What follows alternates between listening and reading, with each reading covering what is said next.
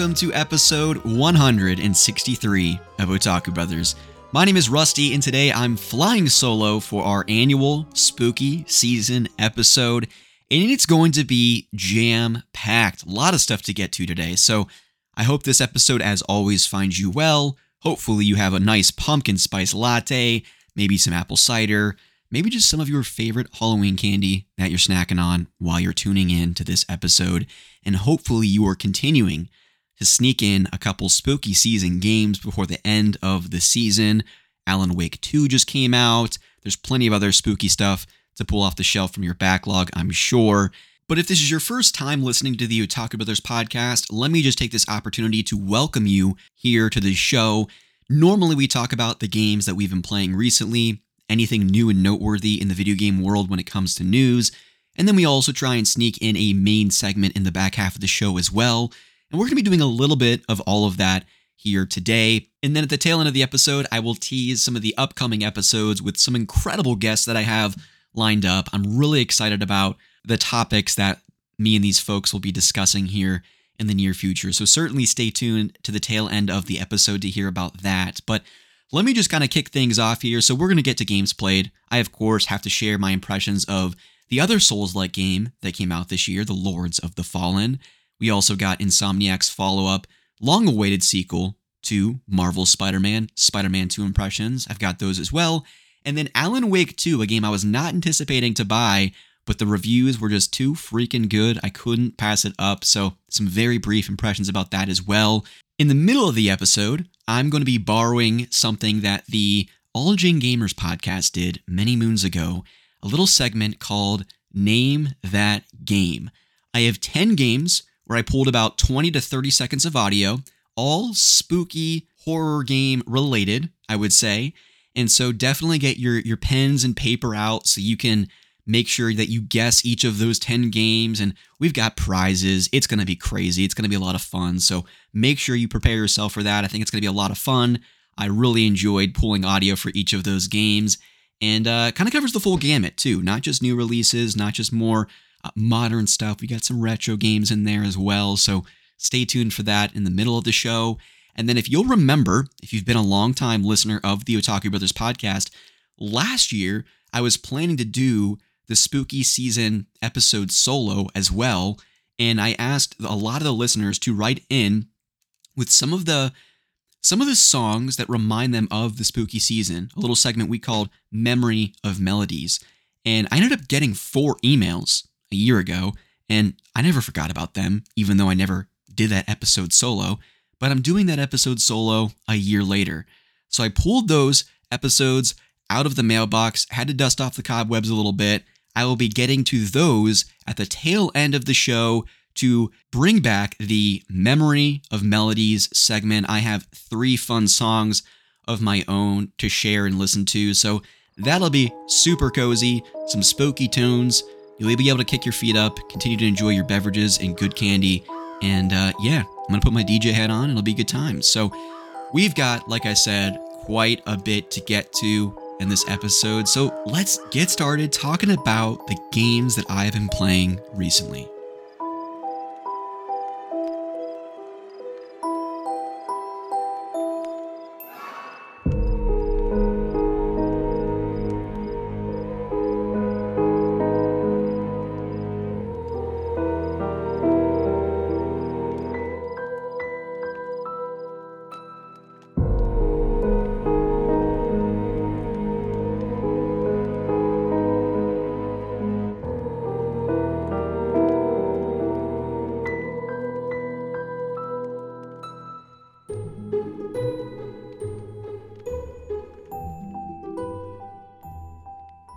To reiterate something I said on the last episode with my buddy Nolan, which, if you haven't listened to that episode, highly encourage you go check that out. We talked a lot about Starfield and Lies of P, among many other games.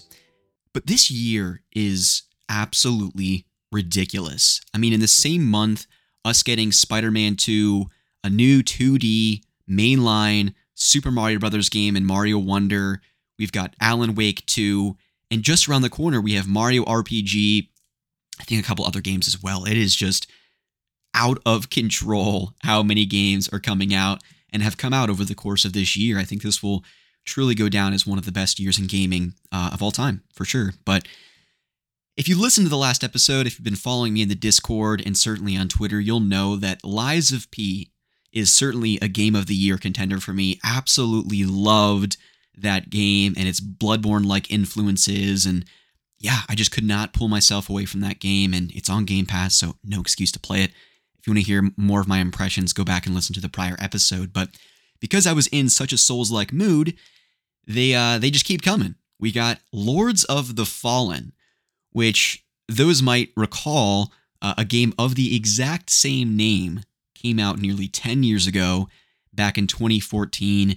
This game is developed by an entirely different studio. I don't know all of the details of, of how this game's development cycle went, but as I understand it, the previous team that developed the first game was working on this sequel, and for whatever reason, they, I think, dropped the title. A different studio called Hexworks was founded in 2020, and they pick up picked up and kind of ran with the development of the game. And instead of being a true to form sequel, they kind of just hit the reset button, and this and this is meant to be uh, an actual reboot of Lords of the Fallen. And it definitely feels like that. I mean, there's certainly pieces of it that seem familiar. I, I played about 10 to 15 hours of, of, that original game back on the day on, on PS4, and, and it was okay.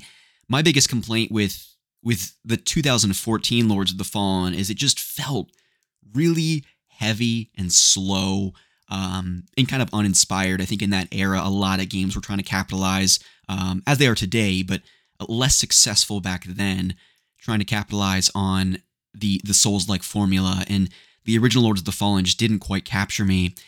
And and and this one, I would say, this reboot that came out a couple weeks ago is is definitely quite a bit better.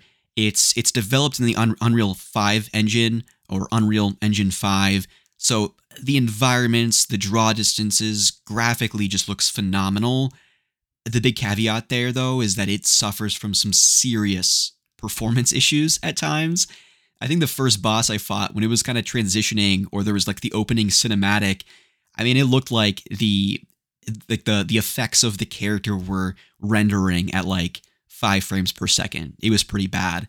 And then uh, there there have been several moments where I have just been swarmed by a lot of different enemies and again, the game just seems to be chugging along. Uh, it's been about a week or two since I've played it though because of Spider-Man 2, so maybe uh, I have to imagine the developers are hard at work in, in correcting that with patches. But this game seems to be on the outset, kind of the opening cinematic says that it's set 1,000 years after the events of the first game. After the opening cinematics play out, you get to choose from, I think, like eight to nine different classes. So if Lies of P was very much trying to emulate Bloodborne, Lords of the Fallen is unapologetically trying to emulate the Dark Souls series. And that's from its environmental design to how you upgrade your character to, I mean, just top to bottom, this feels very much like a Dark Souls game. But I have a lot of a lot of issues with it. I'll, I'll kind of get into like the positives and the negatives. I mean, just from a, a pure gameplay design standpoint, what I loved about Lies of P was how much it respected the player's time and, and just how frequently you were finding shortcuts. I rarely, if ever, lost my way or didn't know where to go next in Lies of P. And that was, again, just a testament to the level design. Uh, Lords of the Fallen is almost the complete opposite, and it just does not do a good job of guiding the player. I've consistently had no idea where I was supposed to go next. I've pulled up guides on multiple occasions. And beyond that, the checkpoint system, so think your bonfires in Dark Souls, between areas can range from just frustrating to absolutely punishing at times, especially when, like, Lies of P, you always knew you were about to walk into an arena and begin a boss fight because typically you had to open a door or initiate some type of action that said, hey, if you're not prepared, you don't have enough health potions and stuff like that, maybe go back to the previous bonfire, you know, get ready to enter this boss fight. Lords of the Fallen is the opposite, where again, I'm running for my life, just trying to find the next um, bonfire equivalent because I've depleted all my potions. I have like an entire freaking train of people chasing me because, again, I'm depleted of everything. I just need to get to that next safe haven, that next bonfire. And lo and behold, I'll just stumble into a, an arena that doesn't really seem like it's going to be a boss battle, but then it'll completely gate my progress. A boss will show up and I'll just get annihilated because, again, I have no health. Um, I have no health potions. And then the trek to get back to that boss, again, very frustrating, especially when I just don't feel like this game sprinkles enough breadcrumbs for you to understand where you're supposed to go next. That being said, though, there is something that can make those long treks from previous bonfire to boss or even just bonfire to uh, the next area there, there is an item that kind of alleviates some of that that pain and frustration where and I can't remember the the name of it in Elden Ring, but you can basically have a consumable item that there are select areas in the game you can drop it and it acts as kind of like a temporary bonfire for yourself. Has the same effects as a normal bonfire where you rest there, you can level up there, enemies will respawn there. When you rest there, all of your potions are kind of replenished the interesting thing about this mechanic, and I can't remember if it was like this in Elden Ring or not, it's a one time use in the sense that if you drop this and later in the game you drop another one, the previous bonfire is wiped. The previous temporary bonfire, I should say. So you just kind of have to be strategic about when you're placing those because they cost like 1500 to 2500 souls from a person like in the hub area so there's a way to kind of farm and get these to uh, ensure that you always have a couple of these with you. But I've definitely screwed myself over where I thought I had one. I got to before a boss. I was ready to kind of plant one of these like little seedling things, and I recognized I didn't have one. And so again, the trek back to the previous bonfire, you just you waste a lot of time. You could potentially lose a lot of souls. So if you are going to play Lords of the Fallen, just something to be mindful of of making sure that you always have at least two of these things with you because again, you use it once, you're done, and if you use one, the previous temporary bonfire is wiped. So you definitely have to to kind of be strategic uh, when navigating the world. But the other thing I'll say too, in, in similar Dark Souls fashion, where you're walking on these these these ledges where if you fall, you're falling to your death. The number of times you're cutting corners and someone out of freaking nowhere just comes, kicks you off, shoves you off the edge, or you might find yourself where there's like these very, very narrow paths where if you fall off and you'll die, you are just overwhelmed with the number of enemies that show up and just keep showing up and just relentlessly pursue you. And, and, and that could be frustrating because going back to Lies of P, and I can't help but continue to draw comparisons to that because I'm so fresh and fresh off of playing it, is there were areas where you kind of got swarmed with people, but there was a really nice balance between that chaos and being able to run away and, and find those moments where you can actually explore. You're rewarded with exploring by finding unique items and stuff like that. Whereas Lords of the Fallen, I think, wants you to explore, but it just so consistently punishes you for doing so because in these open areas, there's so many enemies that it's oftentimes difficult to kill all of them and not be overwhelmed and get killed. And then beyond that, even if you do end up killing them all, for the number of times the, the items in, in Lords of the Fallen are marked as these little gold orbs. And in Dark Souls fashion, you know that when you walk walk over to a chest, there's a very real possibility that it's going to be a mimic. And a mimic is this basically a box that when you open it up, its giant teeth crushes you and depletes you of a, a pretty significant portion of your health. Whenever you walk over to a gold orb in Lords of the Fallen, I swear it is greater than 50% of the time this thing picks you up, eats you, and almost certainly deplete you of your entire health bar. So, again, going back to the punishing distances between bonfires, you might be steps away from the next bonfire, pick up one of these items, instant death, all the way back to where you were before. And and that just gets old really fast when, again, so many of the other aspects of the game um, feel so defeating. So, something to keep in mind when you're playing the game, as much as I've been kind of like saying how much I don't like it, I'm still really enjoying my time, but it's it's tough to play something like this right off the heels of a Lies of P that I just feel like does everything so well even though I'm seeing a lot of people online talking about uh, the difficulty balancing in Lies of P and how that game can be punishing. People, you spend a couple hours Lords of the Fallen, you will be going back to your controller and your TV and apologizing for the number of times you almost threw your controller at your TV or the number of times you were swearing at your TV in Lies of P because Lords of the Fallen will definitely get you throwing the F bombs and freaking out and uh, just needing to step away. Let's just say that. But uh, the other thing I have to say before I move on to the next game about Lords of the Fallen is the, is the one thing that I think sets itself apart from other Souls game, and it's the this mechanic where you have both the the normal realm and a dark realm. And so at the very beginning of the game, you get this lantern that if you hold it up and highlight a particular area of the world, you can see this this dark realm that sits underneath where you currently exist. So the best way to describe it or draw comparisons to is if you've if you've seen Stranger Things, the Upside Down. It's the real world. It just looks completely different and it's littered with all kinds of um, nonsense and dark, gross creatures. The Dark Realm in Lords of the Fallen is similar, but basically when you get when you're given this lantern, you can highlight areas in the game and you might discover shortcuts in the world or alternative paths to navigating it. So in in one swamp-like area, there was this poisonous water that I couldn't go into because I'd either be subject to a poison effect that would inevitably kill me. Uh, but when I cast my lantern on the lake or the swamp, I recognized that in the dark realm, there was no water there.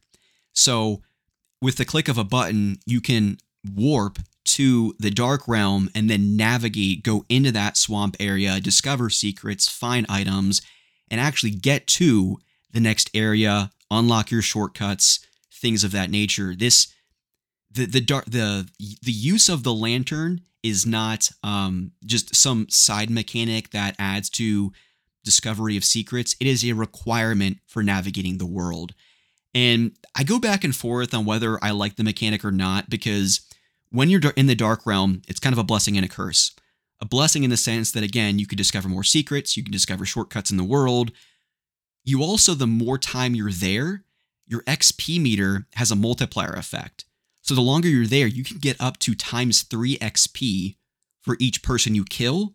But the longer you wait, the greater the possibility that this Grim Reaper like character continuously uh, shows up in that realm and just annihilates you. I, I have yet to kill this person. I, I've seen guides on a way to cheese killing this person because they drop a particular item that acts as a currency to buy uh, a specific weapon or a specific item. But my recommendation would be go in the dark realm, get to your next place, discover a couple secrets and find some items, and then get the heck out because um, there's been more than one occasion where I've been completely screwed over. Again, because I don't know where the hell I'm supposed to go, and you can't, you cannot warp back to the regular realm unless you go to a bonfire. That's the soft reset for that the other thing to mention is if you're in the regular realm, and hopefully people are, are staying with me, I know this is a little confusing, but when you are in the regular realm, you have a second chance if you die, either to regular enemies or to a boss. So if you're in a boss battle, you're in the regular realm, you run around, learning the moves and the mechanics of the boss, maybe you deplete him of half of his health, and then the boss kills you, you immediately go into the dark realm with half of your health depleted and you have a second chance at life to keep going and fighting.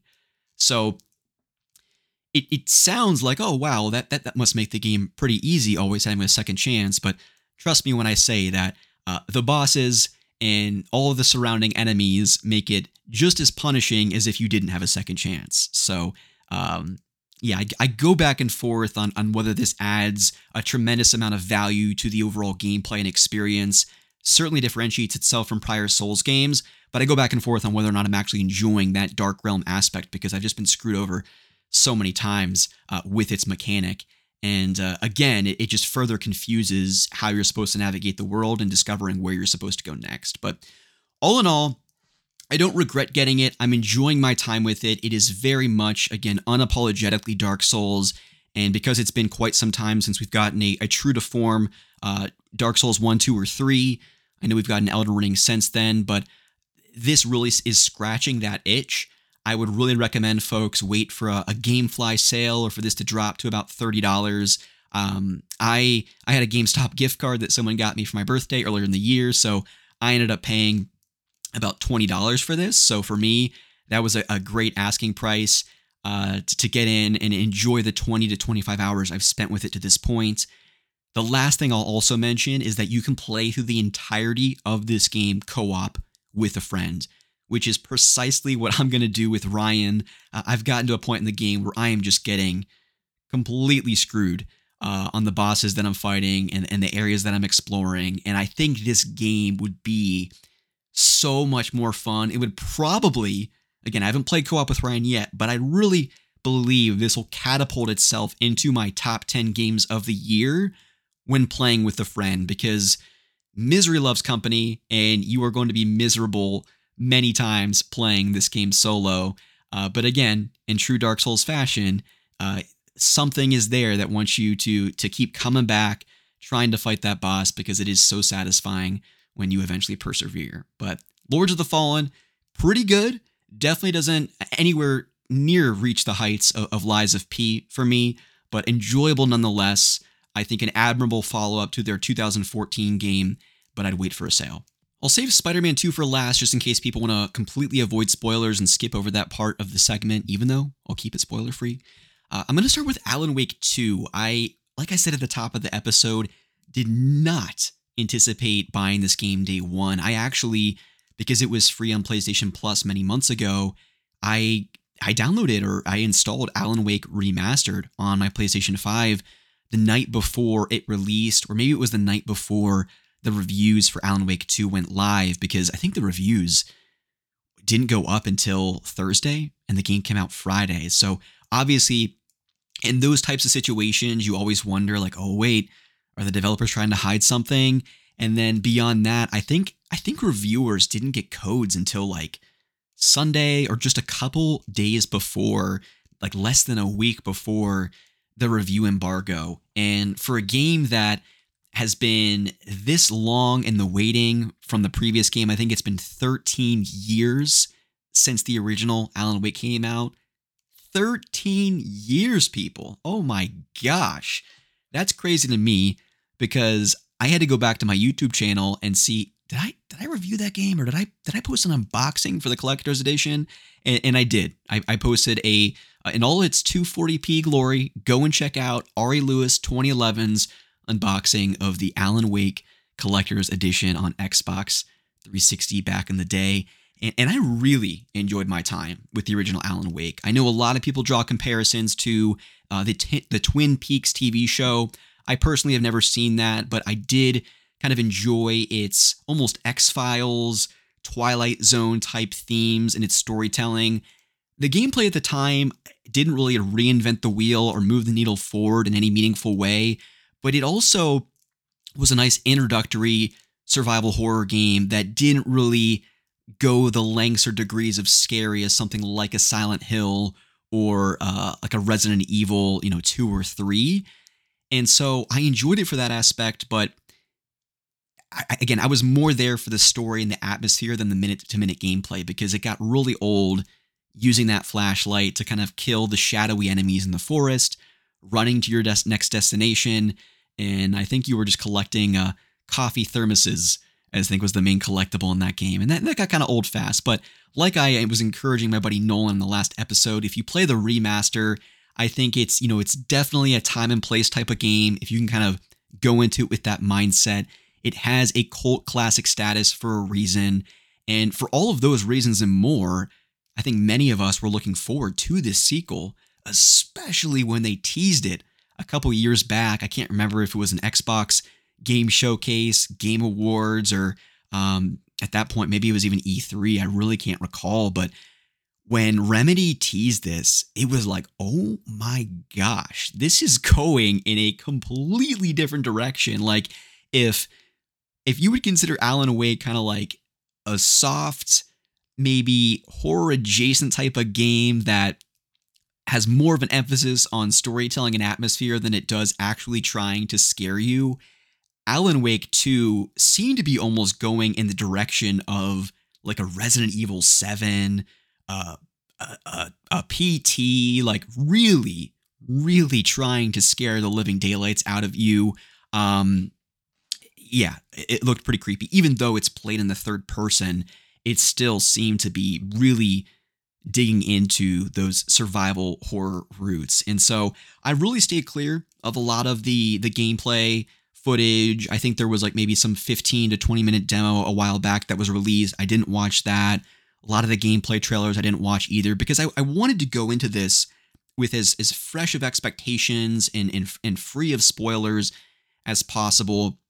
And so as I'm going to say before I, I talk about Spider Man 2, if you are someone who has a heightened sensitivity to spoilers, fast forward a couple minutes. I've literally only played this game for like 45 minutes, so I don't have a whole lot to go off of, but I, I do want to give my brief impressions. And so, again, fast forward. I'm not going to go too into the details, but I will be talking about some of the opening moments, so you, you've, you've been warned.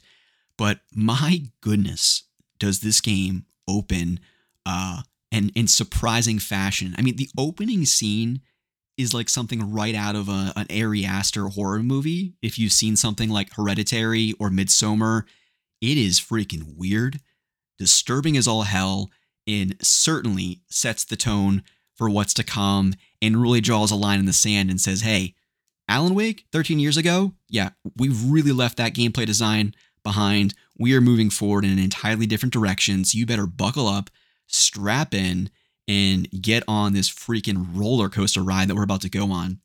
And so I, I won't go into the details of, of who you're playing as, what's going on in the world necessarily, but I will just say that this game, from a game like a minute to minute gameplay standpoint, really is going in a different direction in the sense that you're almost in like a true crime documentary you are like Mulder Scully. You know, this is definitely leaning into that kind of investigative nature. Your Batman Arkham Asylum when you're in the investigation mode, you know, trying to make sense of what happened.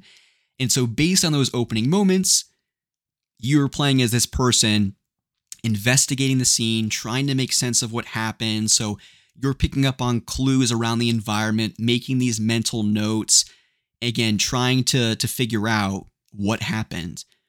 But where things get really interesting, and I cannot wait to see how this continues to evolve and build on itself deeper into the game, is with the click of a button, as you're making all of these mental notes and discovering evidence at this crime scene, you can then warp back to this log cabin where you have this giant wall where you're putting up these Polaroids and you're trying to connect the dots and understand how the evidence you've discovered, the victim that's been killed, and all your potential suspects fit together.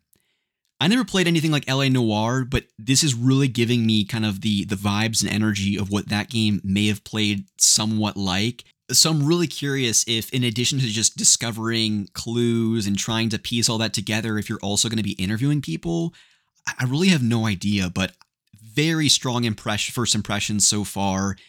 It's I'm only 45 minutes, so I can't really say it's living up to the hype or anything like that, but Again, I went in with relatively reserved expectations. Having only played the first game, this feels like a true full blown sequel.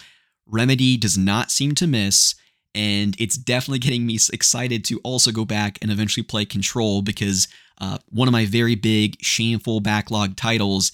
I've not played Control, and as I understand it, Remedy has somehow thread the needle between all of their different games and there's connections between Alan Wake, Control, maybe even Max Payne. I don't even know what the heck's going on anymore. So, going to be very interesting. This will be the final uh, spooky season game that I try and sneak in. I do not think I'll finish it before the end of the month because this game is about a 20 hour game. It is a beefy boy for sure. The only thing I'll mention before I move on to Spidey is that this unfortunately does not have a physical copy. It came out on Xbox PC, and PlayStation. And yeah, no physical edition. We are definitely entering the the digital media realm. The physical media is definitely being left by the wayside, which is unfortunate. But I don't think that should be a reason for you not to play this game or in any way boycott it because I think Remedy has created something incredibly special. And I will be sure to have additional impressions on the next episode of the show for sure. And then the final game I'll talk about, and the more I think about it, the less I'm going to say about this, and that's Marvel's Spider Man 2 one of my most anticipated games coming into this year. If you go back and watch my my top 25 PlayStation 4 game video on my YouTube channel, Spider-Man came in at number 4 and on any given day that could be my number 1 game on the PlayStation 4. I've played it I played through it 3 different times, which is crazy. One on PS4, the remaster on PS5, and then when I was deep into my trophy stuff, I went through it again on ultimate difficulty to unlock, I think, like a silver trophy. But uh, absolutely adore that game. So coming into two, I had very high expectations, and and I would say it, it has met most of those. From a storytelling perspective, character development, building upon everything that the first game and Miles Morales set up, I think they completely knocked it out of the park. Very few developers nowadays, I think, are penning better stories or creating characters better than Santa Monica Studios, Naughty Dog, and, and Insomniac. And and I think Insomniac really solidifies themselves as as a Santa Monica Studios and Naughty Dog caliber uh, team when it comes to writing and character development with Spider-Man 2. I'm so excited to see where they go uh, inevitably with Spider Man 3. But yes, very much met my expectations from a storytelling perspective. From a gameplay side of things, flying around the city is better than ever just because they've added this wingsuit for both Peter and Miles. And so when you're not swinging, you're using this wingsuit to coast around the city and you're just moving at such a quick clip that it makes getting from one side of the city to the other such a joy. I also feel like since the PlayStation 5 launch, there's only been a few select games that have made value add use of the DualSense. Certainly, stuff like Astro's Playroom was meant to, I think, showcase the capabilities and features of the DualSense controller. Horizon Forbidden West is another one. Miles Morales did a pretty good job, but I think Spider Man 2 really takes that to the next level with the DualSense controller, particularly in its puzzle solving moments and even during some of the boss battles when you're using the trigger buttons and there's that resistance to to using your webs. Now I don't want to go too into the story. I actually am not going to go into the story at all, really, but what I do want to say is that swapping between Peter and Miles and how their stories so seamlessly intersect, I never felt like it was forced. And I also one, one of my buddies was texting me that he felt they should have enabled co-op with being able to play between Peter and Miles, and and I would tend to disagree, just because when their when their stories do intersect, I just don't think it makes sense, given the context of what's going on in the story, for you to be playing side by side with the buddy. Now, if they did some type of Ghost of Tsushima type of thing where they added an actual multiplayer segment and you could like go into warehouses and stealthily navigate those types of situations in a completely separate gameplay mode, that might be fun, or tackling some of the side activities. But purely from a focused on the story, I don't think co op would be fun, and I, I, just don't think it would make sense given how this story plays out, which is not a bad thing because, again, when you swap between the other person, I, I, I was getting to a point where it's like, okay, I'm ready to go. I'm ready to go back to Miles. I'm ready to go back to Peter. And, and you kind of ping pong back and forth um, with relative frequency, and you're never spending too much time with one character, in my opinion, which I thought was really cool. And what I guess was somewhat surprising about the story, again, not going into specifics of what happened, was how it's considerably shorter than the first game. I think Marvel Spider Man 2018 took about 20 to 25 hours to complete, depending on how much side stuff you were, you know, getting involved with. And Spider Man 2, you roll credits in about 12 to 15 hours. And, and I can speak to that because I have not really touched any of the side stuff. I really just wanted to focus on the story, get that under my belt because I, I knew I wanted to move on to some other games. And then I certainly plan to come back and do more of the side stuff in Spider Man 2, maybe deeper into November. But definitely worth mentioning. I think. I think the first game was just so groundbreaking at the time because we really hadn't had a top to bottom superhero game like this since the Batman Arkham games. And Insomniac really just raised the bar, at least for me personally, from how you felt like that particular superhero, just as much as Rocksteady made you feel like you were Batman. Insomniac did the same with Spider Man back in 2018, and then, of course, Miles Morales in 2020. And, and with this sequel, I think it's better just about every conceivable way from a gameplay perspective. And another one of my buddies texted me and said, "Ah, I don't know. This this kind of feels like a step back to me from Marvel Spider-Man. It just doesn't feel like a true next generation experience." But oddly enough, Lauren, my wife, is is playing through the first game now, and there was one section she's like, "Hey, can you help me out with this?" And I kind of came in, and was, she's of course playing on uh, an original PlayStation 4, not a PS4 Pro, and it it was like night and day how different Spider-Man 2 feels and runs from a performance perspective compared to Spider-Man 1. So I, I don't know. For me personally, it feels like a true next generation experience. I just think that a lot of people have this vision of what Spider Man 1 felt like, that when you play Spider Man 2, it might just feel like more of the same. And it is in many respects, but I feel like they've built upon that first game in so many meaningful ways from the minute to minute combat, swapping between Miles and, and, and, Peter, the writing, how invested you get emotionally in the story. And because they had to build up so many different char- characters in the first game, in in the second game, all of that stuff has been established. They really never waste any time with Spider-Man 2. And and, and I appreciated that, even though I loved doing all of the side stuff in Spider-Man 1. Again, I did it twice. I 100% of that game on both PS4 and PS5, did all the warehouses, all the collectibles. Spider-Man 2 has quite a bit less of that stuff. So if if one of your main complaints with Marvel's Spider-Man in 2018 was feels kind of bloated, even though I love the story. I feel like Spider Man 2 takes the storytelling to the next level and has less of the bloat from the side activity stuff.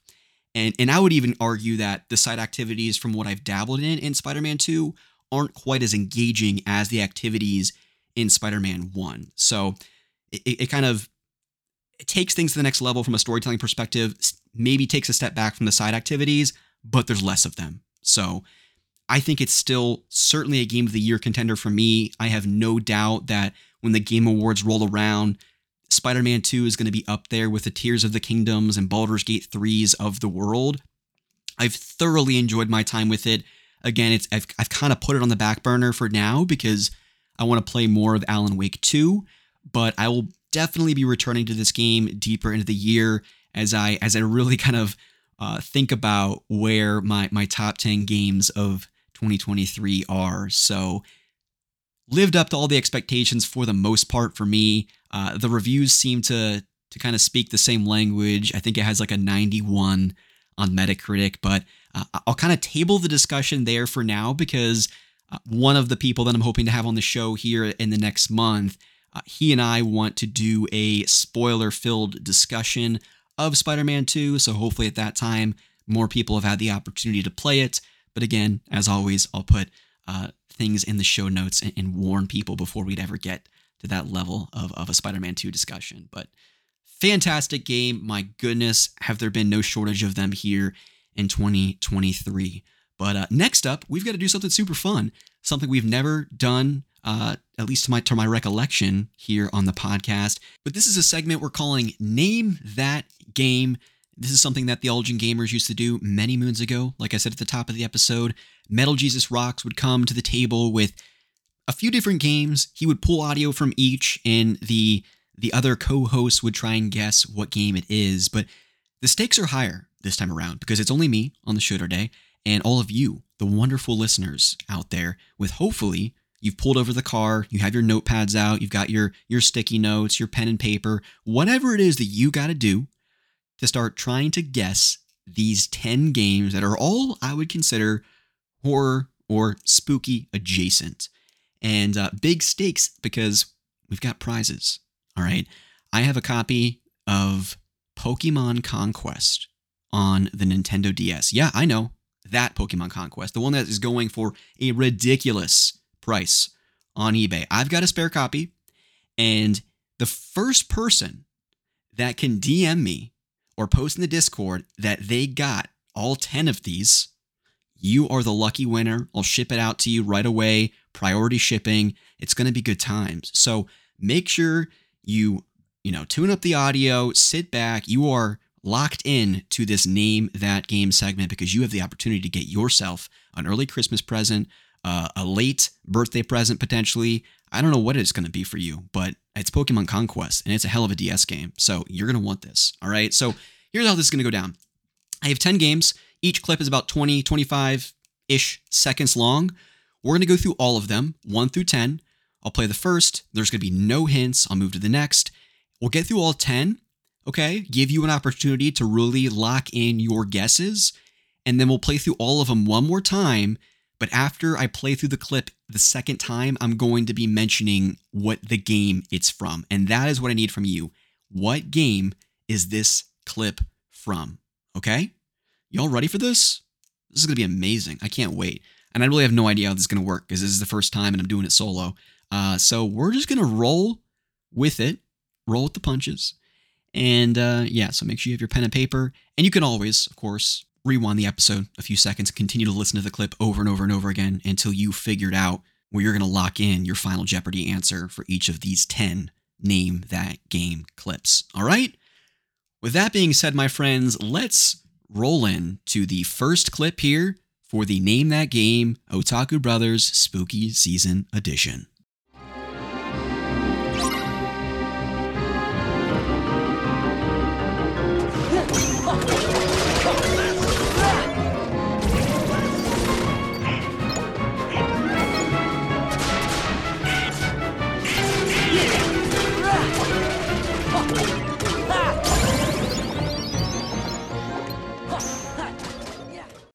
Did I mention there's going to be a couple softball audio clips before we get into like the really difficult stuff? Yeah. I don't want to throw you all to the wolves right away, okay? I want to ease you into this name that game segment, so we might have a couple in here that all you're all listening in your cars or you're listening at home and you're like, "Rusty, come on. Who do you think I am? An amateur gamer? I'm a capital G gamer, and I know exactly what that clip is from. But maybe you don't, and that's okay too, because we're all friends here. We're here to have fun. So you have been warned. We've got a couple easy ones because I got to throw you a bone. And then we'll get into the harder stuff. So let's go ahead and get into the second clip.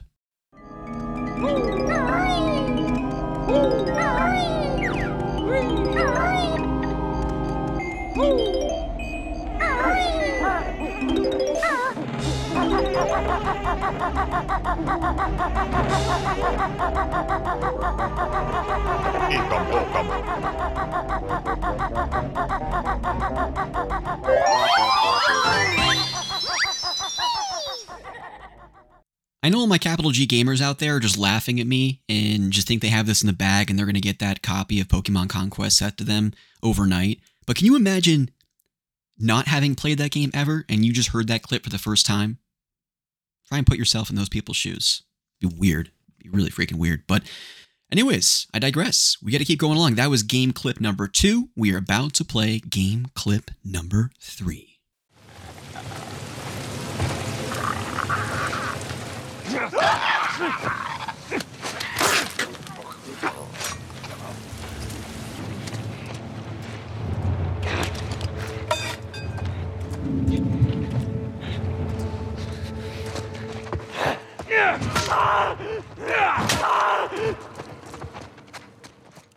Dang, I don't know if I have any headphones listeners out there. Any any Otaku Brothers headphones listeners? That clip was awesome. Hearing stuff in both sides of the ear, good freaking stuff. The sound design in that game is fantastic. But that's all I'll say because we got to keep going along. That was again clip number three. We are moving into clip number four.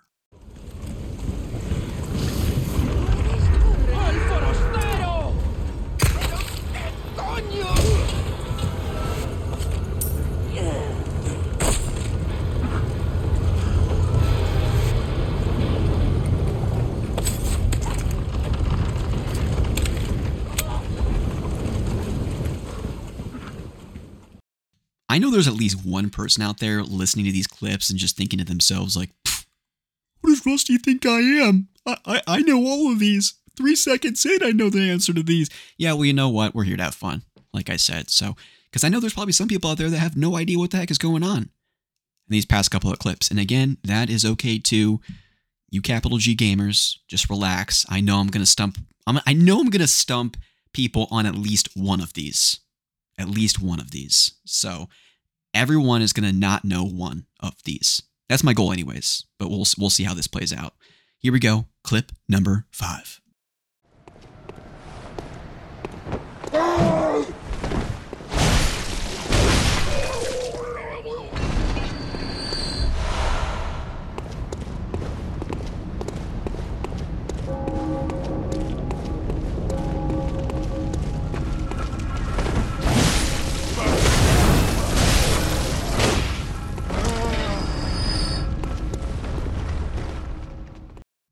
Right, how we feeling? We're halfway through, people.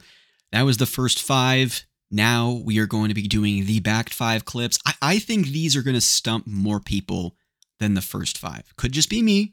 Could be completely wrong, and all of you folks out there are going to continue crushing it. But uh, we will see. Here is clip number six.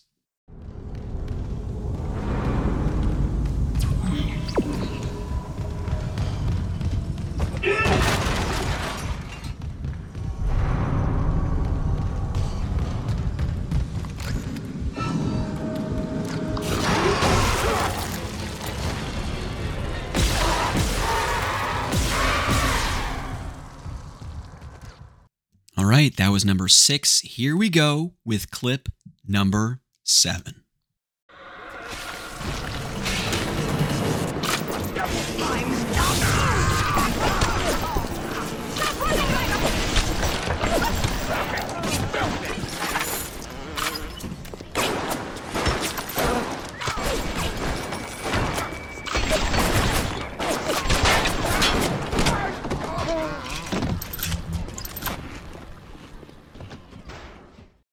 Now, I'd be curious to know how many times people are playing the back 10 seconds, back 10 seconds to re listen to these clips.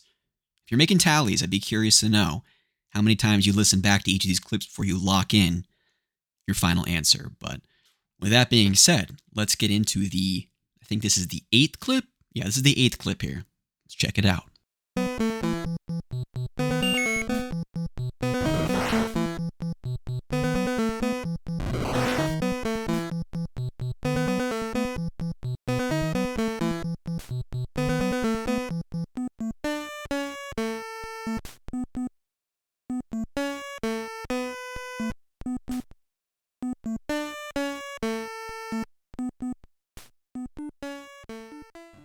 That had to catch some people off guard. Definitely a little bit a little bit of a different tune than what we've been listening to previously. So curious if I if I stumped anyone with that particular selection. But let's keep going along here. We've got two more clips to to listen to and then we get, well, again we'll go through all of these one more time where I will be revealing the actual name of the game after each second listen of the clip. Well, let's check out game number 9.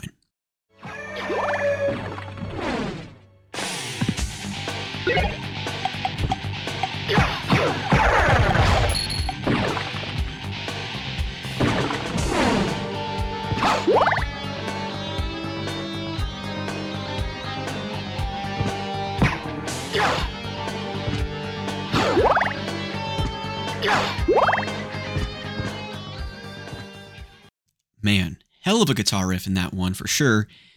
But uh, we've come to the very end of the Name That Game segment, folks. We have one more clip to listen to, and then again, one more time through all of these, and I will reveal the name of each game. But let's take a listen to the final game of this segment.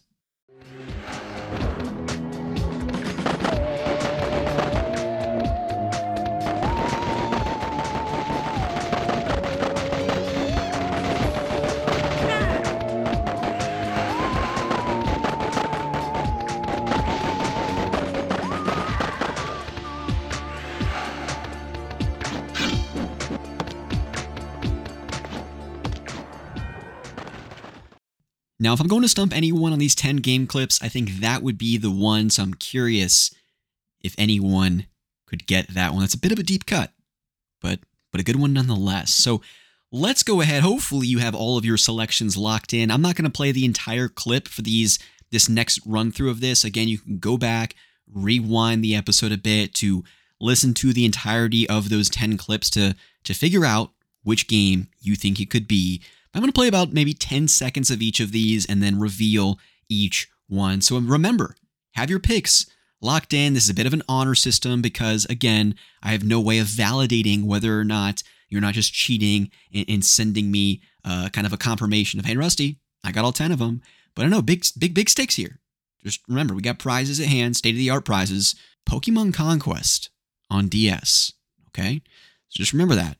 Big prizes on the line as we go through this re listen and I reveal each of the game names. So let's go ahead and take a listen to clip number one that I played earlier.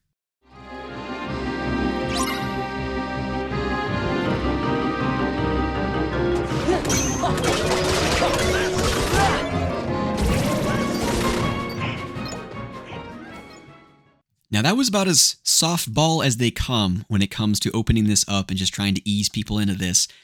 That is, of course, the Halloween Town theme but which Kingdom Hearts game is it from? Is it one? Is it two? Is it one of the side games?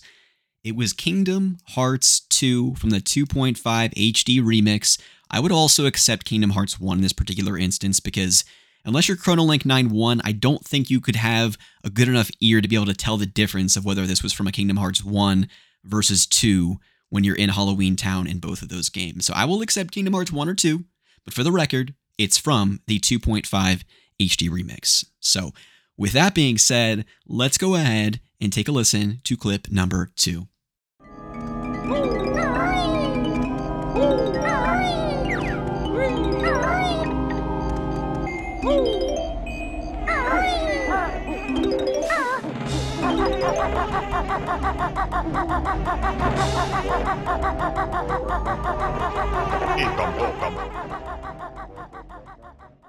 One of my favorites on the N64, that is, of course, Banjo Kazooie, the Mad Monster Mansion level. Grant Kirkhope, you wizard over there just doing good stuff, composing great soundtracks. But yeah, that was Banjo Kazooie, a game I beat for the first time earlier this year on the, the Xbox Live Arcade on my Series X. So, see how we doing, people? That's two games. Are we two for two, oh for two, one for one?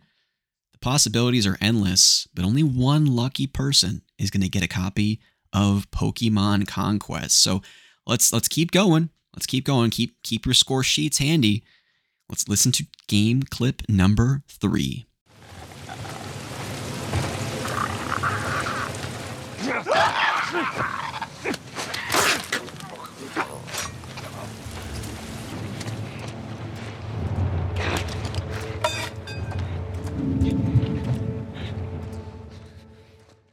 Now, this one could have stumped people a little bit. You had to be very particular when you were listening.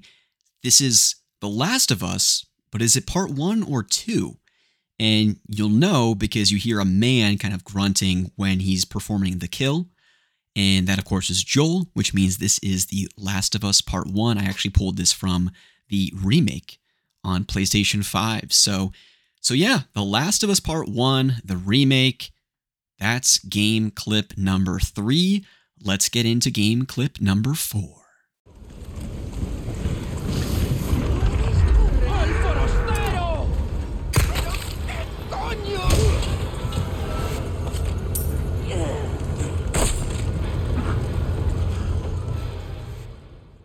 Now, for anyone familiar with this game, and especially if you played the remake that came out earlier this year, this one should have been a pretty easy one for you, especially with the the person, uh, like the, the villager with the Spanish. This, of course, is Resident Evil 4, and I also pulled this from the remake that came out earlier this year. Excellent game, one of my personal favorites. And also, you have like the the money, uh, little like sound effect when you pick up the money.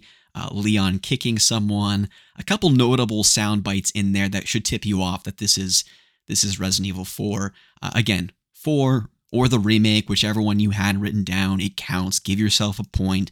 Give yourself a pat on the back, all right? My capital G gamers out there, you're doing well. But uh, we got to keep going along here. We've got clip number five. Let's tune in.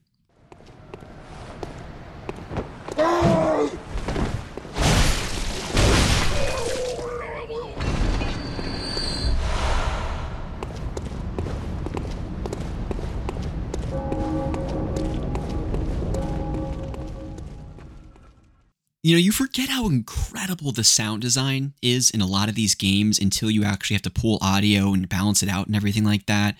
My goodness, this is also from one of my personal favorites. We hope that there's some type of remaster coming for the PS5. That's none other than FromSoft's Bloodborne. And a couple things that could tip you off for that. I mean, certainly the footsteps when you're slashing an enemy, the sound effect of that, and when the enemy dies, the blood echoes being released, or the souls level equivalent if you've played Dark Souls. And then, of course, you have the bell tower in the distance going off. A lot of those things, subtle hints that this could be Bloodborne, and it is, in fact, exactly that. Again, another one of my personal favorites, such a banger of a game, and, and one I'm due for a replay.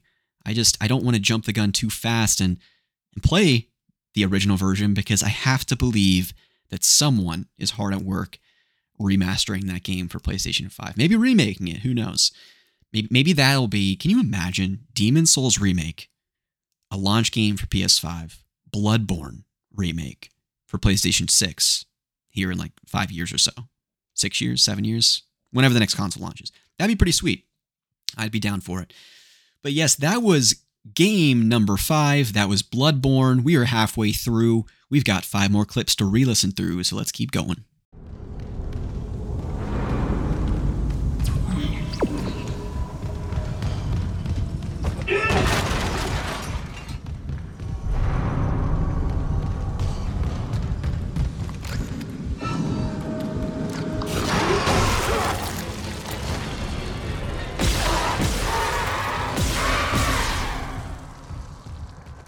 Now, this comes from a game that I have not personally played, also remade, and also came out earlier this year. If you can remember or recall back to January of 2023, Dead Space, the remake, released back then. And that is what this clip is from.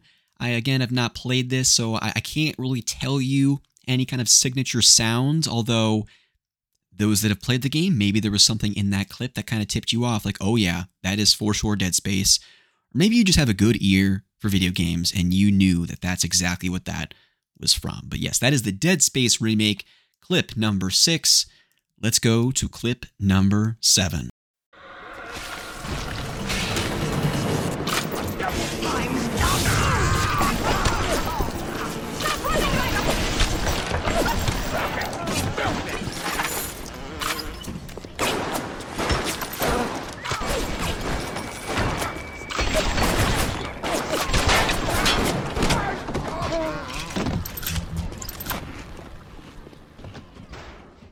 Another favorite game of mine, that is from Bioshock. And I think there's a lot of things in that clip to kind of tip you off. We've got, of course, the splicer making the, the, the signature noises that she or those types of enemies do.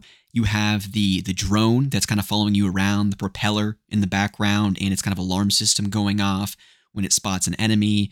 The signature sound design of the guns in Bioshock, you picking up items. I try to get a little bit of everything in there uh, kind of chaotic. I know there's a lot of go- a lot of stuff going on in that clip, but hopefully uh, those that are familiar with Bioshock were able to kind of pick up on that. And that is the first game. So if you said Bioshock 2, I'd probably include it. Bioshock Infinite, I would say no because I think I think the sound design in those games, while similar, are still distinct. So that is from the original Bioshock, absolute banger of a game. Remasters of that are out there as well. And uh, I think they're on sale right now on both PlayStation and Xbox. If you don't have them, pick them up. Some of the best. Some of the best first person shooters out there. But let's go to clip number eight. We're getting near the end, my friends. I'm curious where people are at. Again, get in the Discord. Let us know. If you're not in the Discord, click the link in the show notes and join the fun discussion. But for now, let's listen to clip number eight.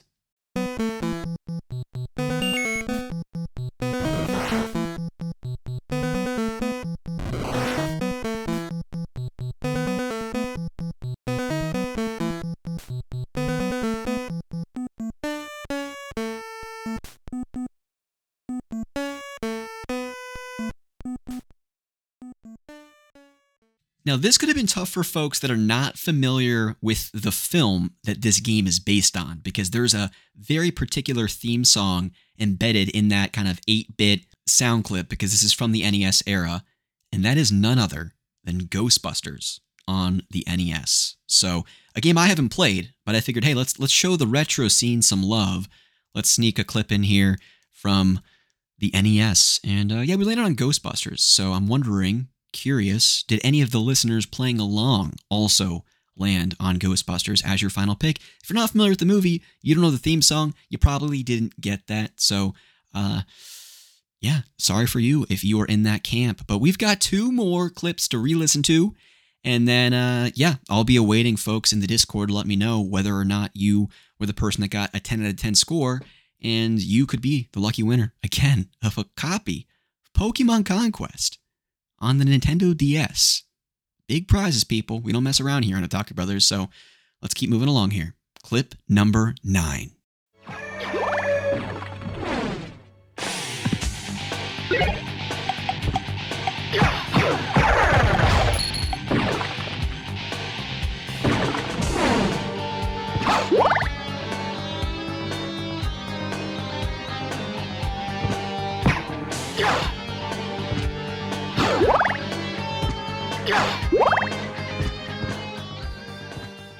Now, while I've never played this particular game, and I think if other folks haven't either, the soundtrack alone should be somewhat of a giveaway to at least the franchise of games, and that's the Castlevania series. Just because that electric guitar, those riffs, the kind of the beat 'em up nature of a lot of those Metroidvania type of games. But this one in particular, which one is it? I'm sure a lot of people out there know, some might not know. This is Castlevania Symphony of the Night originally on the PlayStation 1. Another shameful backlog title. I don't have a physical copy, but it's since been, I think, somewhat remastered. You can get it digitally on storefronts like Switch, PlayStation, and Xbox. And uh, yeah, this is definitely one I'm looking forward to playing at some point because dang, if that soundtrack doesn't kick major ass. And uh, yeah, who doesn't love a good Metroidvania, Castlevania type of game? So yeah, that is Symphony of the Night, game number nine we are about to play game clip number 10 people. I'm sure a lot of people are anxious to hear what this final one was. This is the one that I tried to stump people on the most. Let's take a listen.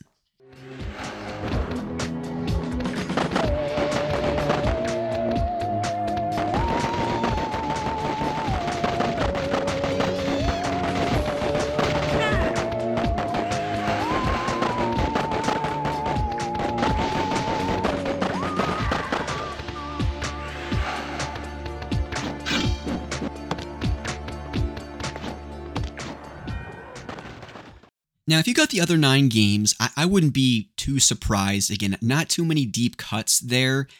This one, I would be legitimately impressed if someone out there knew what this game is from. Gosh, do I give any hints before I go ahead and reveal it? We'll just say that I think people wouldn't get it until, unless one, you recently played this game you're like, oh, yeah, absolutely, it's this.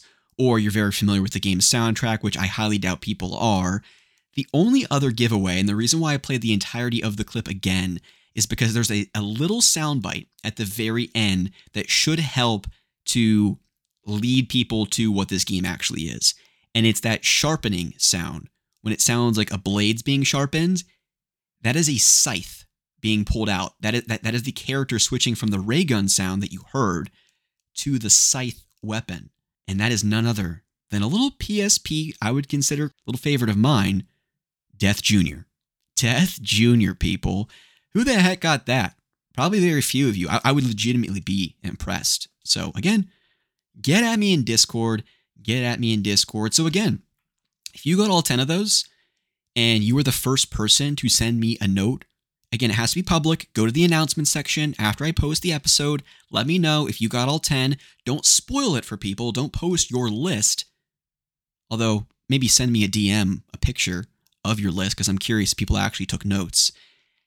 And I will send you a copy of Pokemon Conquest on the Nintendo DS. Now, I, I don't think I mentioned this at the top of the segment, uh, but the game actually comes in a generic GameStop sleeve, and I've unfortunately misplaced the cartridge. But just know, hey, I'm a man of my word. I'm going to still si- send you, the lucky winner, the GameStop generic sleeve that the cartridge was once in.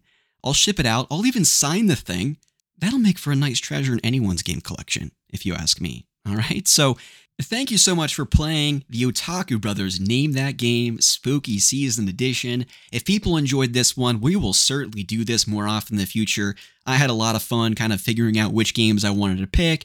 Of course, kind of trying to do a difficulty balance with some easy ones in the beginning, tougher in the middle, and then throwing you a Death Junior at the end to really shake things up. So hopefully it was fun. Again, we've got big prizes all the time. Nothing but the best here for our listeners at Otaku Brothers. So more fun name that game segments in the future. Can't wait to do it. But you know what I also can't wait to do? Listen to some freaking banger songs that are spooky season themed. Again, I've got three. We've got a couple listener emails from a year ago that we're going to pull. We're going to listen to some of the music that they submitted to us. It's going to be a pretty chill, relaxed time, but my goodness, I need more water. Might need a little bit more coffee to finish up this episode. So go and do the same, and then we'll get into our Memory of Melodies special segment, Spooky Season Edition.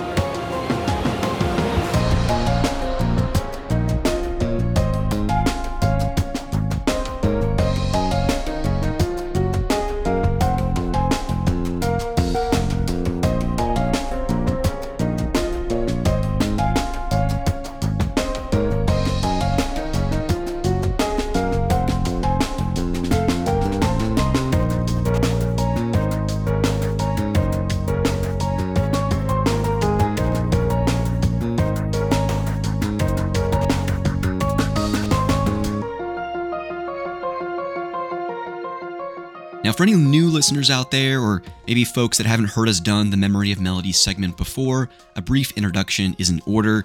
This is really an opportunity for us to listen to some music, some tunes that remind us of a particular theme. Maybe it's a season, Halloween, Christmas time. Maybe it's a franchise, Kingdom Hearts, Final Fantasy. And oftentimes we tell stories associated with those tunes. So get around the campfire, tell some stories of why a particular song makes us feel all good inside. And that's exactly what we're going to do today. Except we're kind of not, because I'm more just going to kind of play these songs, maybe have a, a, few words to share about them, but less less of a deep dive on the stories just because it's just me, it's just all of you, and I still think it's going to be really fun times. And like I said at the top, we've got four emails to get through one from our good friend Josh Prep, one from my good friend Sean. He was on the podcast about 10 or so episodes ago. And uh, then we've got one from Chronolink91, frequent writer, frequent sender of audio questions. And then my main guy, my forever co host, Ryan, wrote in as well. And like I said at the top as well, I have three songs to kind of splice in between these other emails. So we're going to kick off with one of my tunes. And this is from a game that I don't think you would traditionally point to as being horror adjacent, spooky related, but I think there's certainly some undertones that might give spooky vibes, and that is the Professor Layton series. And I remember a couple days ago, there was this trend going on on Twitter or X, however you choose to uh, tag that particular app. And a good friend of mine that I've known for years through YouTube, Steph Studef, she posted this kind of uh, trend that it was share a game title or a game cover, so basically the cover art for a game that needs no introduction because the the the cover art itself speaks for itself.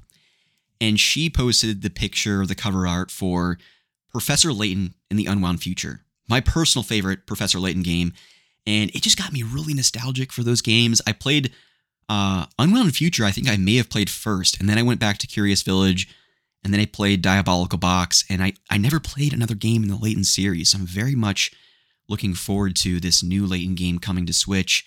Um, I, I, anticipate that'll be for the, the the second Switch or whatever, whatever the successor console is. But looking forward to returning to that series for sure.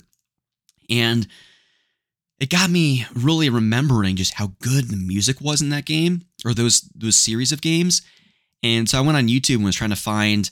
Um, well, really, I was just reminiscing on on how great the music is across that original trilogy, and I came across this remix that kind of ties in some electric swing, it is pretty freaking good. You'll be tapping your toe. It's just the good stuff. So let's take a listen. This is Professor Layton in the Curious Village, Layton's theme, Electric Swing.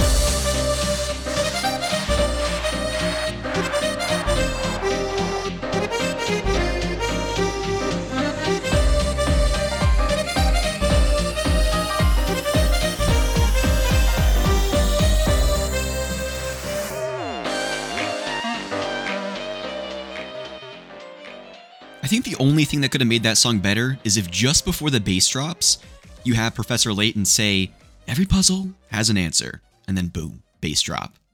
Excellent tune. Glad I found that. Hopefully, all of you listening out there enjoyed it as well. And hey, if anyone's getting married and any anytime soon, that would be a heck of a game to open up the dance floor after the opening ceremonies and the reception begins. That'll get people out there. That'll get people out on the dance floor for sure. But we got to keep moving along here because we've got plenty of music to still listen to. And the first thing we have to pull up is an email from a good friend of the show, Josh Prep. You might be hearing from him on the show later in the very near future as well. But he says on October 28th, 2022, a year ago almost to the day, Good evening, Otaku Brothers. Josh Prep here, and I'm excited to share some spooky music memories of mine. While I'm not exactly someone who wants to play horror games at will all the time, I can at least provide examples for games that have spooky levels and themes and maybe the occasional horror game. First, the first game that came to mind is Scooby Doo Night of a Hundred Frights on PS2, Xbox, and GameCube. Now, Josh is speaking my language. If you want to get your email read on the show, send in some licensed jank from back in the day. Those licensed games are my jam. While it's aged well as a licensed game from that generation, he goes on, it's not something that I'd recommend you jump on to play right away. When I had this game with my PlayStation 2, I didn't have a memory card for a while, which meant I had to replay the first hour of the game repeatedly until my parents finally let me have one. Because of this, uh, be- because of that, this song from Night of a Hundred Frights is engraved in my memory and is a perfect song to associate with spooky melody memories. Curious, I'd love to hear from people in the Discord if there's a game like that for you, because we've all been there. Our memory card's full. We didn't have a memory card. We were at a friend's house and we forgot our memory card. Whatever the situation was, and you had to replay the opening moments of a game, or maybe you had a demo disc and you played the same level over and over and over and over again, and a song is engraved in your memory, or maybe it's just, again, a particular level.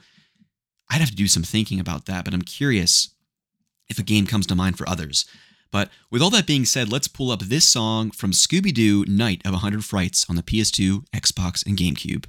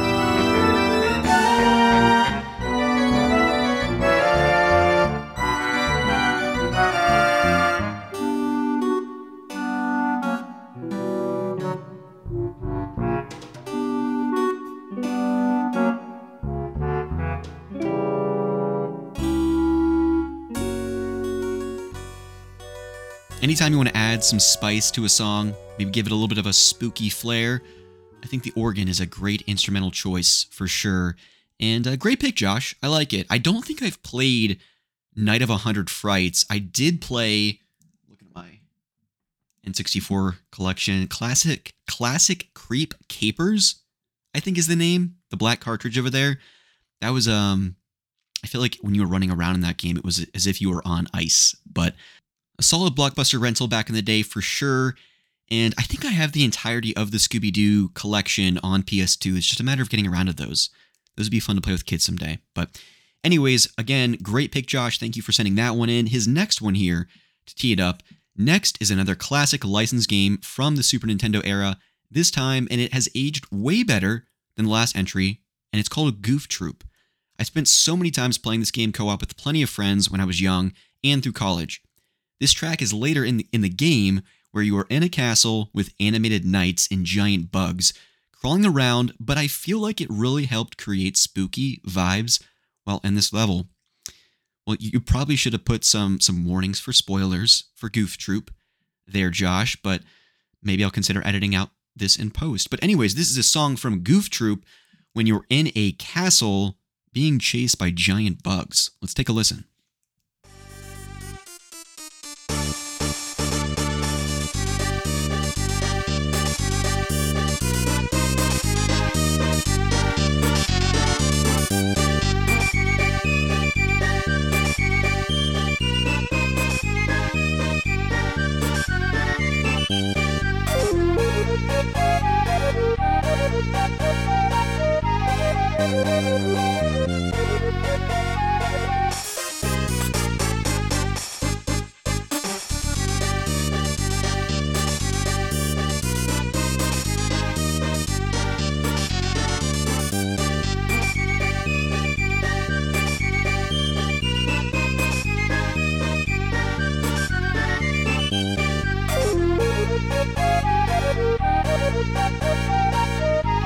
Música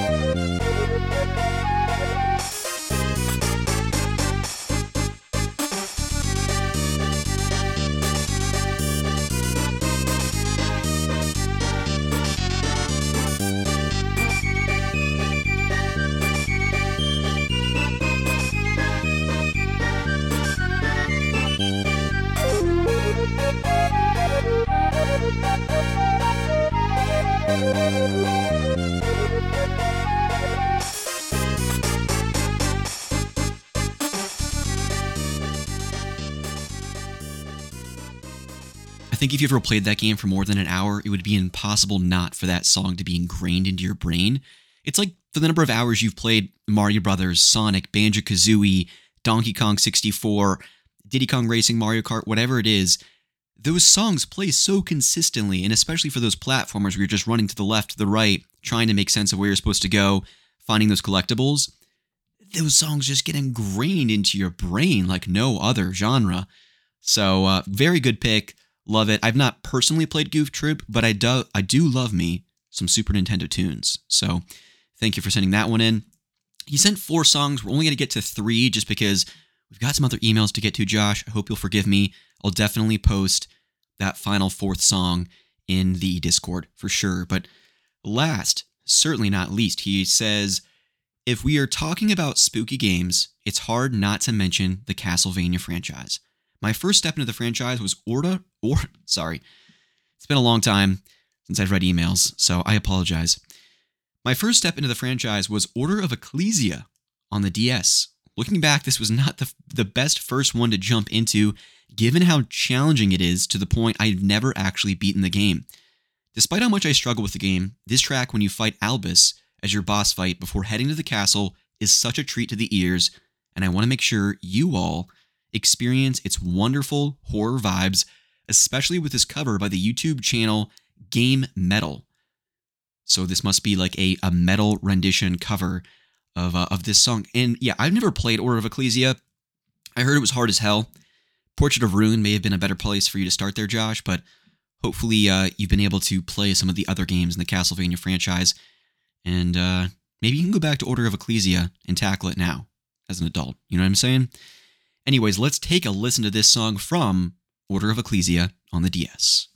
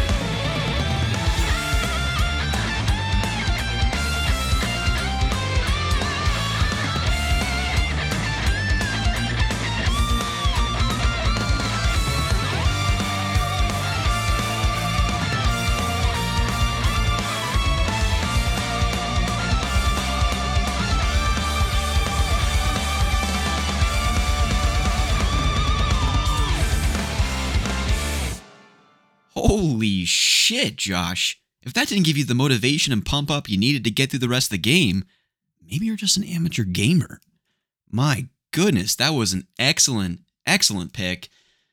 Wow, I need to play some freaking Castlevania or learn how to play the guitar after listening to that song. Very good stuff. Thank you so much for writing in, Josh. Like I said, I will be posting your fourth and final track in the Discord. Always appreciate when you write in. It does not go unnoticed. I promise you that. Next up, we have our, our good pal, friend of the show, Sean. He was on about 10 episodes ago. I think it was the episode title was Corporate Dropouts Podcasting Debut. Go check it out from last year at some point. Sean says, Hey, Otaku fam, as an established Sega fanboy, I have to make sure everyone's favorite hedgehog is represented for spooky season. This jam pairs with Sonic and Tails' run through the Mystic Cave Zones, a level filled with Badnik, the term for Dr. Robotnik's robots, versions of lightning, bugs, mosquitoes, and snakes, as well as enough traps, trap doors, and hidden paths to rival any haunted house. While not specifically Halloween themed, this track has great 16 bit spooky vibes that are sure to keep you coming back every time you and Tails fall into that, into the inescapable Spike Pit. Oh my, Blinko Pit. If you're uh, if you're out there on our good pal Blink's Twitch streams, spam the Blinko Pit emote there. All right, let's take a listen. This is Mystic Cave Zone from Sonic the Hedgehog 2. Sean, I'm trusting you that this is a good song.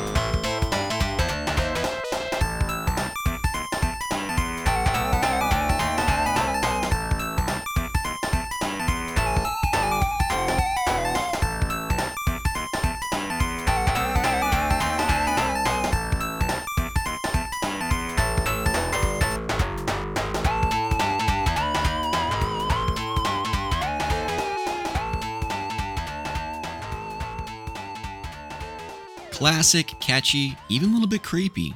Great pick, Sean. Thank you so much for sending that in. And he is a resident Sega fanboy. I know there's a couple listeners out there that love love the old Sega Genesis, and Sean might be coming up later in the show too as we talk about what the uh, future episodes and guests that we might have. So stay tuned for that. But next up, we've got our good friend Chrono Link 91. You know he likes to write in. You know he likes to correct us. We have a segment called Chrono's Correction Corner that is uh, really just because of the number of times Chrono has written in and said, hey, you big buffoons. And then he proceeds to correct us. But I digress. His email here Halloween song, Your Reality, DDLC. I hope he spells that out later in the email. He says there are a lot of lots of pieces of music that remind me of the spooky times of year. Honestly, October isn't uh, October is early in the school of year, and there were always exciting games to play on weekends and during small breaks for parent teacher conference days or the teacher convention that normally happened this time of year. I never played much in terms of horror games growing up, so much of my taste in spooks comes from the things of Kirkhope or Kondo. Cur- oh my gosh, what is this word? It's not curve. I almost thought he did a typo. I don't even know how to pronounce this chrono. I'm gonna need to phone a friend. Yes, this is a word of French origin, as well as how it is said in, dif- in different manners in English. So, for reference in French, this is said as œuvre. Œuvre. It designates a work of art, of course. Œuvre. Of course, indeed. I can always count on Julian and a quick YouTube search to figure out that kind of stuff. And I can always count on ChronoLink 9 1 to be a far more cultured man than I am. So thank you so much there, Chrono, for uh, teaching me something. I mean, I am familiar with the word, but I just don't know how to pronounce it. So thank you. Anyways, he goes on. As I got older, I tended to play different kinds of games like Resident Evil or Castlevania, usually around this time of year to help get in the mood of it all. I could pick music from those games, or even music from Deadly Premonition, a weird, wild game I played in college around September, October. But I think I need to highlight something more unconventional. In true ChronoLink 9-1 fashion, Your Reality from Doki Doki Literature Club. Okay, there's the DDLC. It's kind of a spoiler that this game is a horror game, but knowing only that alone shouldn't spoil the fun and surprises the game has. I think it's a great experience to have, and that everyone who hasn't had it who hasn't had it at all spoiled already should absolutely play it. It also has fantastic music. I won't say any more, but I played it the October it came out, and Your Reality has been in my head every year this time of year since. It's cute, but sad and melancholy, and it's a very Chrono Link 9 1 pick. Look forward to everyone else's choices. Alec, well, hey, I'd expect nothing less from you, Alec. All right? I, I, I want you to be true to yourself as we always do here on the Otaku Brothers podcast. But let's take a listen to Your Reality from Doki Doki Literature Club.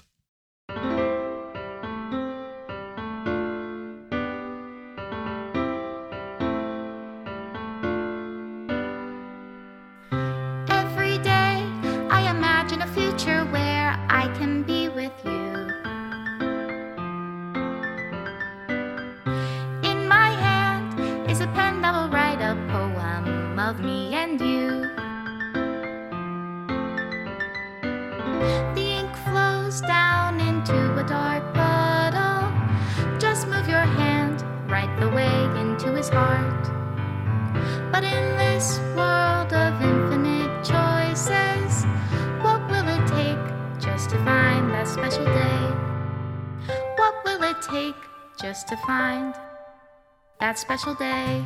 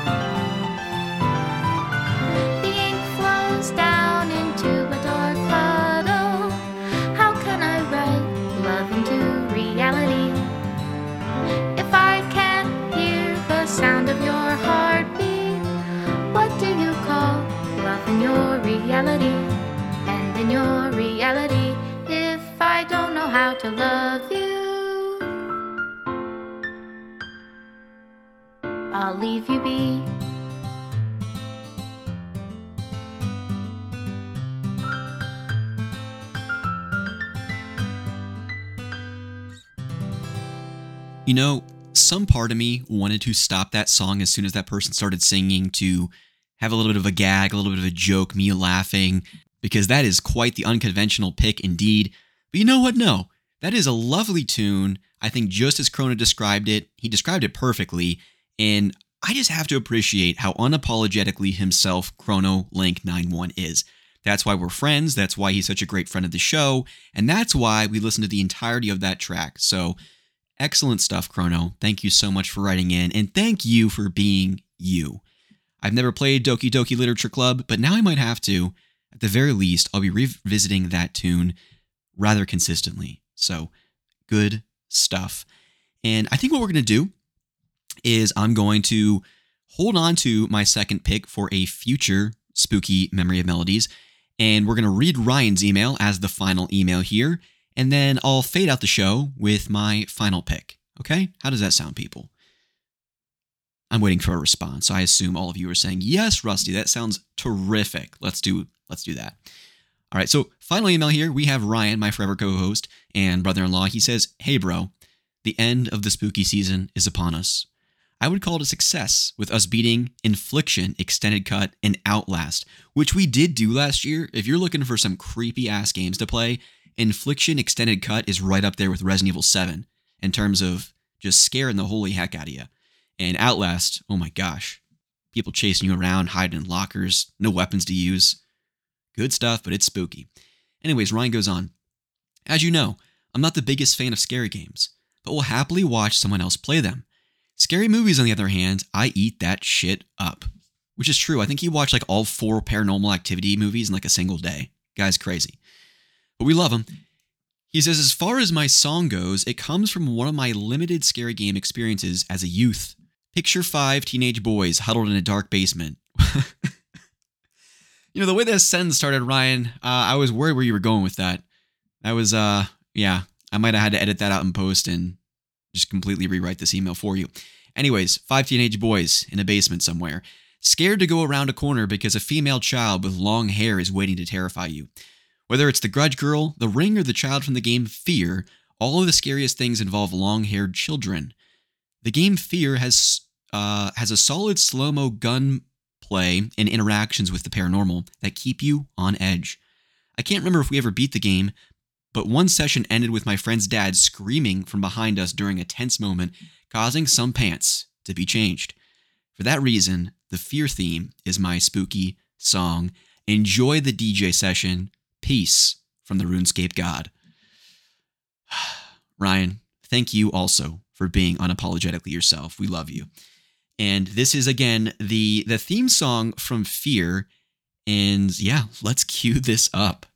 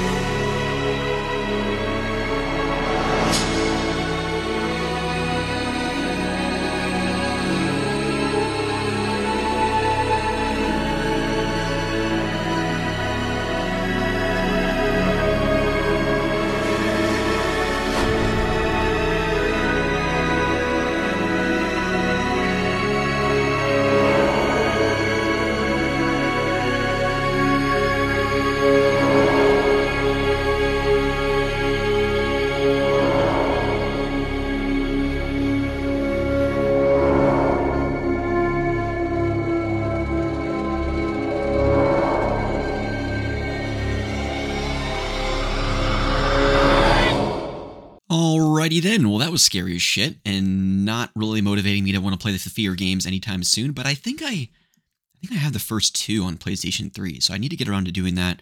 Ryan, I might need to have you over, hold my hand a little bit, and uh, yeah, we can relive your your high school memory of being in a basement with other teenage boys. But thank you once again to everyone that wrote in Josh Prep, Chrono, Sean, and of course Ryan. Very much appreciated. If you ever want to write into the show, you have a topic that you want us to cover in a future show, you have an audio question you want to set in, honestly, whatever it is, anything that makes the show better, you can do that by writing into at, at Otaku Brothers Podcasts at gmail.com. The link to that is in the show notes as well. If you ever want to do that, we'd very much appreciate it. Again, we're always looking to spice up the show and uh, cover new topics that we haven't before. So if you have any ideas for us, please get at us. And if you're not in the Discord already, please do that. That link is in the show notes as well. Always have fun discussions. And if you want to send in your results from the Name That Game segment, you have to be in the Discord. Okay. So get in there. It's awesome. We'd love to have you. But that is a wrap for the annual Otaku Brothers Spooky Season episode. I hope this episode found you well. I hope you enjoyed it. And uh, yeah, really curious to see and hear if people enjoyed the the name that game thing. Because uh, if you enjoyed that segment, we'll definitely do that uh, more going forward. And similar to Memory of Melodies, we can theme it around game releases like Final Fantasy or Resident Evil, spooky, Christmas time. I don't know. We'll get creative with it. It should be fun. But as I said at the top of the episode, what's coming down the pipeline for Otaku Brothers? We have at least three episodes lined up with three different guests that I'm pretty pumped up about. Next weekend, I'm actually recording an episode with a good friend of the show. Won't tease who it is, but he has been mentioned on the show to this point. And we're going to be talking about the future of Nintendo.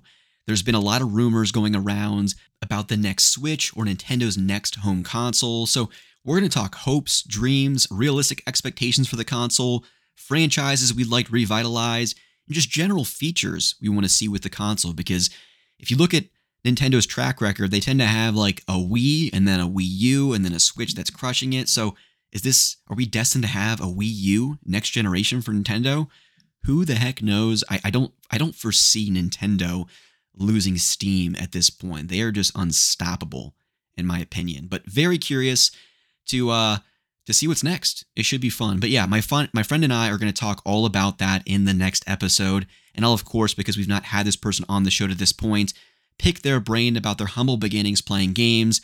You know, as we do always when we have new guests on the podcast.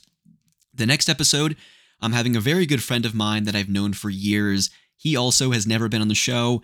I want to really pick his brain about Spider Man 2, do a deep dive spoiler cast, and he's also hard at work on Alan Wake 2 right now, so we might do a deeper dive discussion on that game.